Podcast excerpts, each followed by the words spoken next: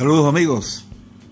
Este podcast es presentado por el Centro de Coaching, Programación Neurolingüística e Innovación, que funciona en la ciudad del Tigre, Tabanzuategui, Venezuela, donde los invitamos a utilizar nuestros servicios de consulta de psicología, de psiquiatría, tanto para niños, adolescentes, adultos, nuestros servicios de coaching tanto personal, de vida y de organizaciones.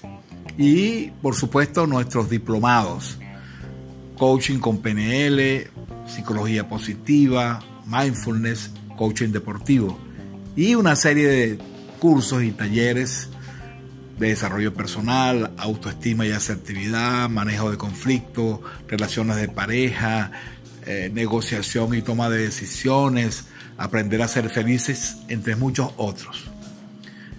Nuestras modalidades son presenciales o la manera online y un programa mixto, semipresencial y online. Para información, comunicarse con nosotros por nuestro correo davidnfigueroa.gmail.com David N, N de niño, Figueroa, gmail.com y nuestros teléfonos el 58, que es el código de Venezuela, el 0424-865-9776 y el 0426-382-1806. El Centro de Coaching PNL Innovación. El arte de la excelencia, de la comunicación eficaz y del cambio.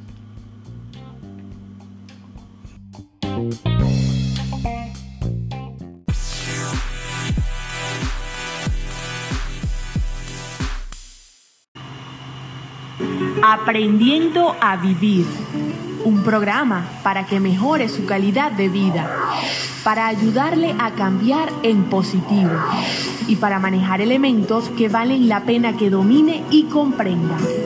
Aprendiendo a Vivir por órbita televisión y con el doctor David Figueroa.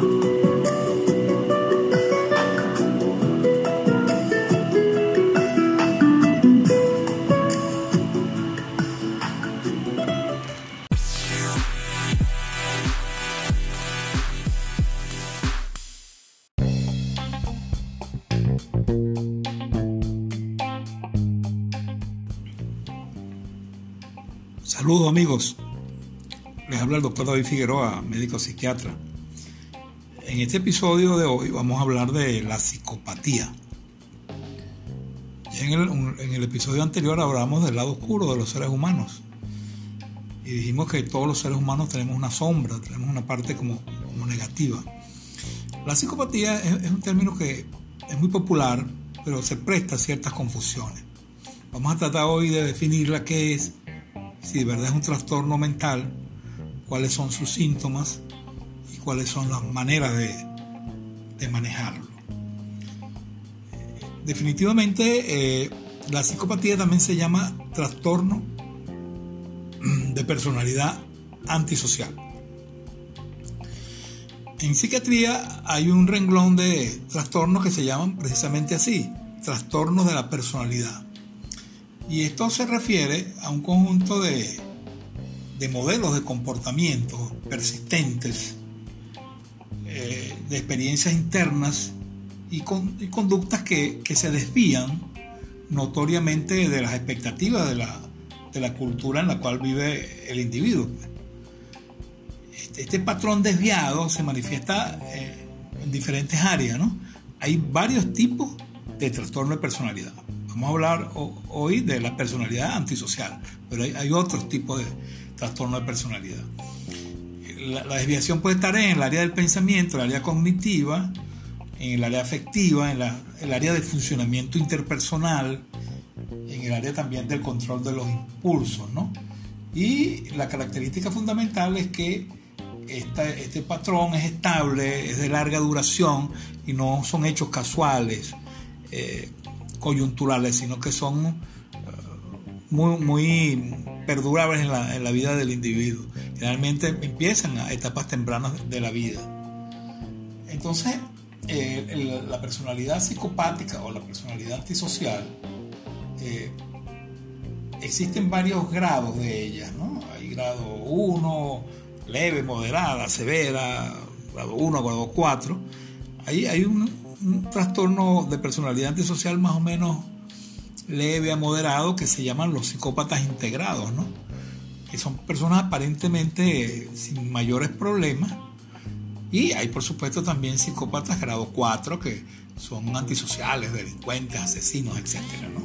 Vamos a referirnos más a, esa primera, ese primer grupo, ¿no? de, lo, que se, se llama los, los psicópatas más o menos adaptados que son los que muchas veces pasan desapercibidos. Entonces, ¿cómo se manifiesta este trastorno de, personalidad? Hay una alteración del carácter o de la conducta social, básicamente del individuo, y implica una dificultad en su interrelación con los demás. Y son personas que pueden ser hombres o mujeres, es más frecuente en los hombres, como les dije, algunos llevan una vida aparentemente normal, pero otros tienen serios problemas, sobre todo problemas de índole jurídico, de índole, de legal, de, violación de normas. ¿no? Entonces, hay ciertas pautas que orientan a la persona para saber si eh, ese individuo puede presentar esta alteración. Realmente ellos tienen un problema con la afectividad, aunque son muy con frecuencia, ¿no? Muy efusivos, muy amigables. Son el tipo de personas que uno conoce en muy poco tiempo y siente que son sus grandes amigos. O sea, fácilmente son muy sociables, realmente son muy extrovertidos. Tienen un buen nivel de inteligencia en la mayoría de los casos. Eso hace que, que agraden, pues caen muy bien en las primeras etapas de la eh, interrelación social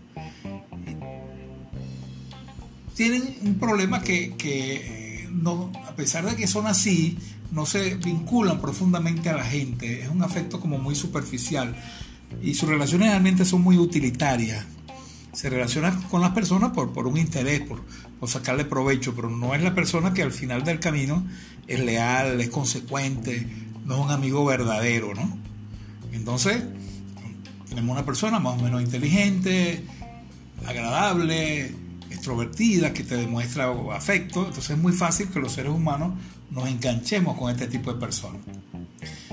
Tienen problemas serios con, las reglas de la sociedad, ¿no? A ellos no les importa mucho cruzar la línea de lo correcto y de lo incorrecto, ¿no? Les atrae mucho el riesgo, ¿no? No son, son atrevidos, ¿no? Hacen cosas y no les importa, ¿no? Muchas veces tienen algunos recursos económicos y los malbaratan y aparentemente dan una impresión de que son muy generosos. Pero eh, no es eso, no es que son generosos, sino que no les importa el dinero, lo, despilfarran, ¿no?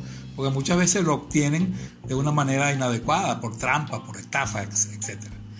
Eh, son frecuentes en, estas personas con, con este problema desarrollar conductas adictivas. Muchas veces toma mucho licor, consumen droga, fuma, le gusta el juego, tiene juego patológico, o sea, usan mucho la, las adicciones para ellos son muy, muy frecuentes y casi permanentemente la tienen presente. Ellos tienen muy, muy poca tolerancia al sufrimiento. Entonces cuando empiezan a sentirse un poco mal, utilizan el placer que dan las adicciones para compensar eso tienen muy poco sentimiento de culpa, de remordimiento. Es una característica también muy básica, ¿no? Que no, no tienen, como que no tienen arrepentimiento. O muchas veces aparentan un arrepentimiento, pero es de mentira, como dice la gente, de la boca para afuera.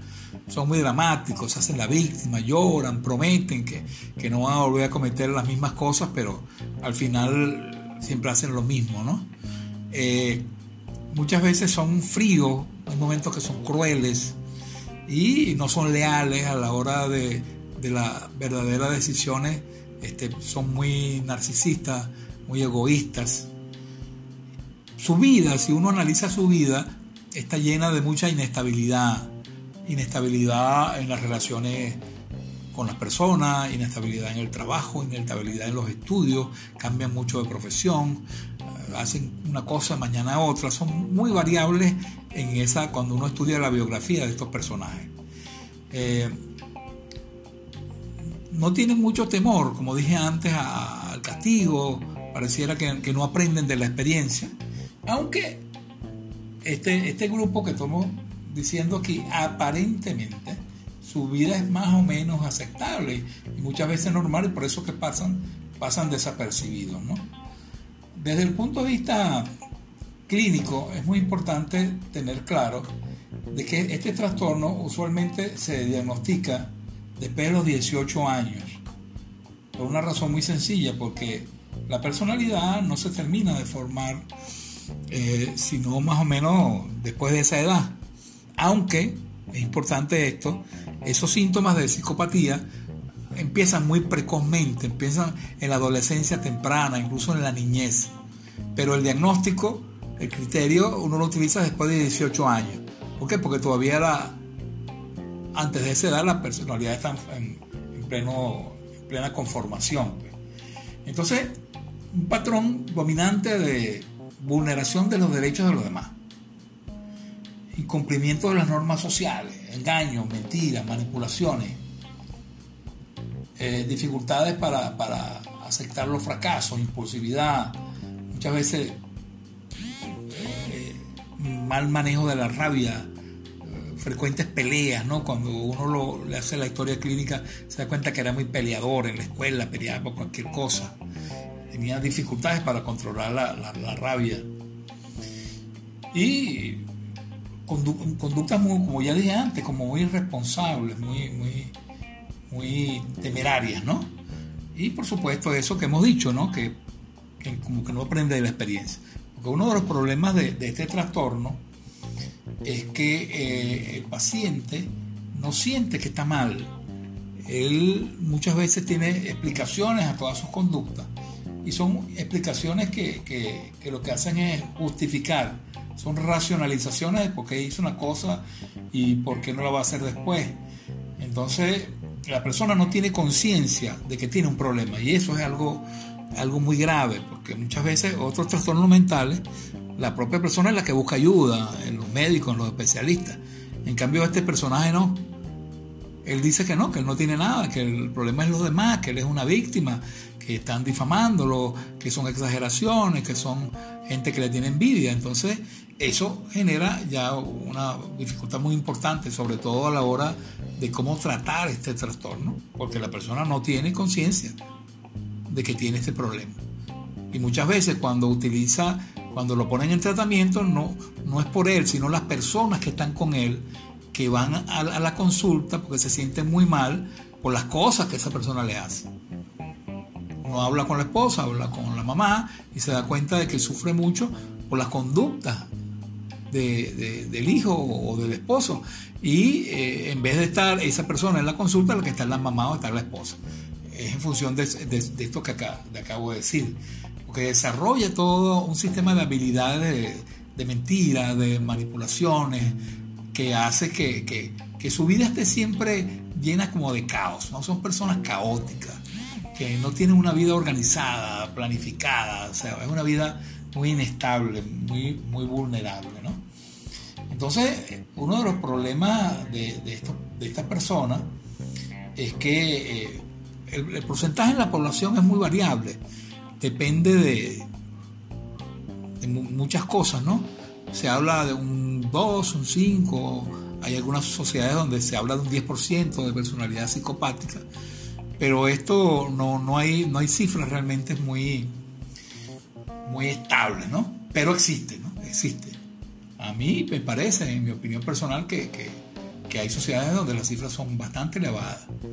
sobre todo en, alguna, algún tipo de, de, profesiones, ¿no? De ocupaciones. Por ejemplo, entre los políticos, o las características de, de ese ejercicio, algunos de ellos desarrollan conductas psicopáticas con mucha frecuencia, porque ahí está permitido ser demagogo, mentir, ser hipócrita. Entonces, bueno, la gente se acostumbra un poco a eso. En las cárceles, por ejemplo, el 30% de la población que está en las cárceles tiene un trastorno de personalidad psicopática, es decir, que, es un problema importante. Y sobre todo es un problema porque eh, por el daño que producen, ¿no? por la afectación que hacen eh, a las demás personas. incluyendo a sus propias familias. Es decir, hay personas con este, esta alteración que son capaces de, vender, de engañar, de, estafar a su propio padre y a su propia madre, a, sus hermanos. Es decir, ahí, no hay, no hay, no hay límites, ¿no? Y esto es realmente muy, muy, muy duro, ¿no? Muy doloroso.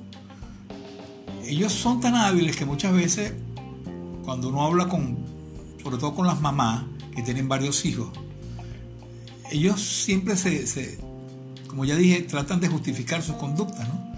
Entonces la mamá dice, oye, mi, hijo que más me quiere es tal, fulanito, el que tiene el trastorno, ¿no? ¿Por qué? Porque él es el más, el más cariñoso, porque son cariñosos, se ganan la voluntad de los demás. Lo que pasa es que, dice la persona, ¿no? Para justificarlo, lo que pasa es que él ha tenido mala suerte, él es un poco loco, pero él es una maravilla. Fíjense ustedes, ¿no? las propias, los propios afectados llegan en un momento dado a defender a la persona. Fíjense eh, la, situación tan, tan complicada como esta, ¿no? Y por eso es que, bueno, muchas veces, como decía antes, no van a consulta. ¿Por qué se produce la psicopatía? Bueno, eh, en esto tampoco hay una absoluta teoría. Hay teorías que tienen mucho que ver con lo social, ¿no? Tiene que ver mucho con la crianza, con la educación en valores, con los valores de la, cultura. Y, podemos deducir que, esto, es obvio, ¿no? Usualmente eh, familias desorganizadas donde hay muy pocos valores, ya decíamos que el lado oscuro tiene que ver con que hay determinadas conductas que son reprimidas, ¿no? En este caso, no es que uno va a permitir que los niños descarguen su agresividad ni, sean violentos, nada de eso, sino que canalicen. A los niños hay que enseñarlos a manejar esas cosas, pero no a reprimirlas, ¿no? Entonces, eh, si tenemos, uno consigue como dos extremos, ¿no? Cuando estudia las biografías de las personas psicopáticas, que muchos provienen de familias humildes, donde, bueno, hay papás con problemas, el papá es alcohólico, la mamá tiene problemas, hay hermanos delincuentes, viven en un barrio donde hay mucha, mucha, muchos delitos. Entonces, se, entiende que una persona que se desarrolle, que, que, crezca en un ambiente con esas condiciones, aprende por lo que se llama modelamiento. Es decir, yo aprendo por el ejemplo, ¿no? Entonces, es comprensible que haya mucho de eso. Pero también se consigue en clases medias, clases incluso medias altas, donde la persona tiene cubiertas sus necesidades. Entonces muchas veces son personas que tienen, tienen cosas como, como, tienen todo lo que necesitan, ¿no? Y tienden a abusar del poder. Son como más fríos. Eh, se acostumbran a vivir como agarrar las cosas que les da la gana se acostumbra a que los demás tienen que complacerlos, ¿no? Lo que llama popularmente la, gente, los niños de clase alta, ¿no? o sea, que están acostumbrados a, irrumpir, a no cumplir con las normas, no cumplir con las leyes en base del poder que tienen sus familiares. Entonces, vean cómo esos contrastes, ¿no? Una familia muy, con muchas carencias o, otras veces una familia con, con todo lo contrario, pues. También se ha descrito hace muchísimo tiempo que puede haber eh, factores genéticos, factores genéticos que expliquen esta, esta situación, ¿no? Hay, todos, hay muchos estudios publicados sobre los criminales, los criminales en serie, la parte genética, eh, y esas cosas influyen también. De todas maneras, el concepto es que hay una integración entre lo biológico, lo genético, lo social, lo familiar, y que todo eso conforma pues la, la, aparición de, este problema. Entonces, eh, ¿cómo, ¿qué hacer? Pues, ¿cómo, cómo tratar a, estas personas con estas características? Lo primero es tener claro que existe. Por eso es que eh, eh, quise hacer este audio, ¿no? Porque muchas personas creen que no, que es simplemente una manera de comportarse, poco distinta a la de las demás. No, este es un trastorno de personalidad antisocial.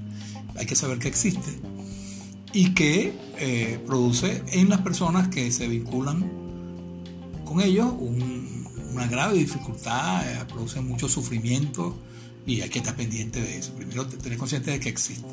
Segundo, también conocer pues las estrategias que utilizan los psicópatas para ah, tratar de, neutralizarlas, ¿no? Es decir, no caer en, sus trampas, en sus mentiras, en sus manipulaciones, en hacerse las víctimas y, sobre todo eh, ser firme en cuando uno detecte que estas, las conductas, sobre todo repetitivas. Es muy importante eh, tener claro que el diagnóstico de esto, como ya planteé, se hace a través de, la biografía, de la historia. No basta que una persona diga una mentira o cometa una deslealtad o cometa un error o, haga algo malo para calificarlo de psicópata, por Dios. Porque todos los seres humanos de alguna manera hemos cometido errores o lo vamos a cometer. Insisto y repito, es una conducta reiterada, repetida. O sea, el diagnóstico es la biografía. Uno le hace una biografía y se da cuenta, por ejemplo, que cuando chiquito se escapaba de la escuela, peleaba con todo el mundo, se robaba las cosas, este, le daba golpe a las muchachitas, maltrataba a los animales, después en bachillerato eh, peleaba con todo el mundo. O sea, tú vas armando toda una biografía y te das cuenta que es un patrón, es un modelo recurrente de eh, comportamiento que en la medida que pasa el tiempo se va, se va como agravando, ¿no? Porque empiezan las complicaciones ya de índole jurídico, de índole moral, muchos de ellos van a la cárcel por estafas, por fraudes, por conductas ah, violatorias de la ley, ¿no? Entonces se va complicando la situación. De manera que la principal forma de, tratar esto es la prevención, ¿no? Tratar de concentrarse en la infancia, en los niños, eh, darle la verdadera importancia que tienen los valores, la honestidad, la solidaridad, el respeto, las normas éticas. Eso es muy importante. Porque el asunto no es nada más de los papás y de las mamás, sino que vivimos una sociedad donde hay mucha influencia, ¿no? Mucha influencia externa cada vez mayor con las redes sociales, con, los medios de comunicación masivos. ¿no? Uno está bombardeado por una cultura de la competencia, del hedonismo, de los placeres. Entonces hay que hacer un gran esfuerzo con, nuestros hijos de eh, estar muy pendientes de la educación en valores. Que todo en la vida tiene que tener algunos principios éticos. Ese es el marco de actuación, ese es el marco de referencia que debe tener cualquier persona. Creo que ahí es donde está la situación. Y como ya hemos mencionado, como esto se manifiesta tempranamente, actuar tempranamente, actuar tempranamente. Generalmente, en la mayoría que pasa el tiempo, una persona de 40, de 45 años que tiene una personalidad psicopática, su pronóstico es más malo que una persona uno lo, lo, ponga en tratamiento a los 25 años. Porque mientras más tiempo tiene con esas conductas, es entendible que sus posibilidades de recuperación son mucho menores. Entonces, en relación al tratamiento psiquiátrico, esta es una patología difícil de tratar, por todo lo que ya hemos mencionado. El paciente no tiene conciencia generalmente, promete que va a hacer las cosas distintas, pero viola las normas. Muchas veces usa la consulta de manera utilitaria porque está metido en un problema. Cuando se mete en problemas, busca el psiquiatra. Entonces llora, patalea para que lo salven, pero después no vuelve a la consulta. Entonces no hay fármaco. Hasta ahora ningún psicofármaco ha demostrado tener efectividad en esto. Hay una serie de terapias cognitivo-conductuales que eh, ayudan y que requieren tiempo, pero hay que ser sincero, el tratamiento es bastante difícil y bastante complicado como ya también dije al comienzo, eh, son frecuentes las, conductas adictivas, ¿no? Entonces muchas de estas, de estas personas con problemas de personalidad tienen dependencia, dependencia de la droga, dependencia del alcohol. Entonces cuando se hacen los tratamientos de rehabilitación, muchos de ellos llegan, se necesitan internamiento, rehabilitación por varios meses, incluso años para poder cambiar toda esa serie de conductas. Entonces es un trastorno, en conclusión, importante que existe, que muchas veces no lo percibimos, que existen unos psicópatas un poco disfrazados ahí de personas normales, que hay que estar pendientes, y uno, uno debería ser prudente, ¿no? Sobre todo ese elemento, ¿no? De esa persona que rápidamente se, se engancha se engancha y uno cree que es su mejor amigo cuando apenas tiene poco tiempo conociéndolo. ¿no? Hay que tener un poco de cuidado con eso. Porque el psicópata sabe eh, cómo, cómo ganarse a los demás. O sea, es experto eh, en, en, en, manipulación.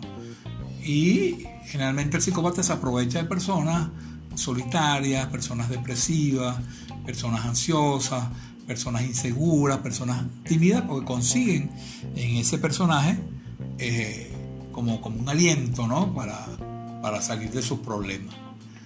Entonces existe, hay que tomar medidas, hay que tomar medidas eh, pronto, rápido, no se puede permitir que esto continúe porque la posibilidad de complicaciones legales, jurídicas, eh, es, frecuente. Hay problemas graves que se, se complican, ¿no? muchas veces uno ve que estos personajes cambian mucho de, como ya dije, no solamente de profesión, de oficio, sino de ciudad, porque la gente termina conociéndolos. Sobre todo en las ciudades pequeñas, ya la gente sabe, ¿no?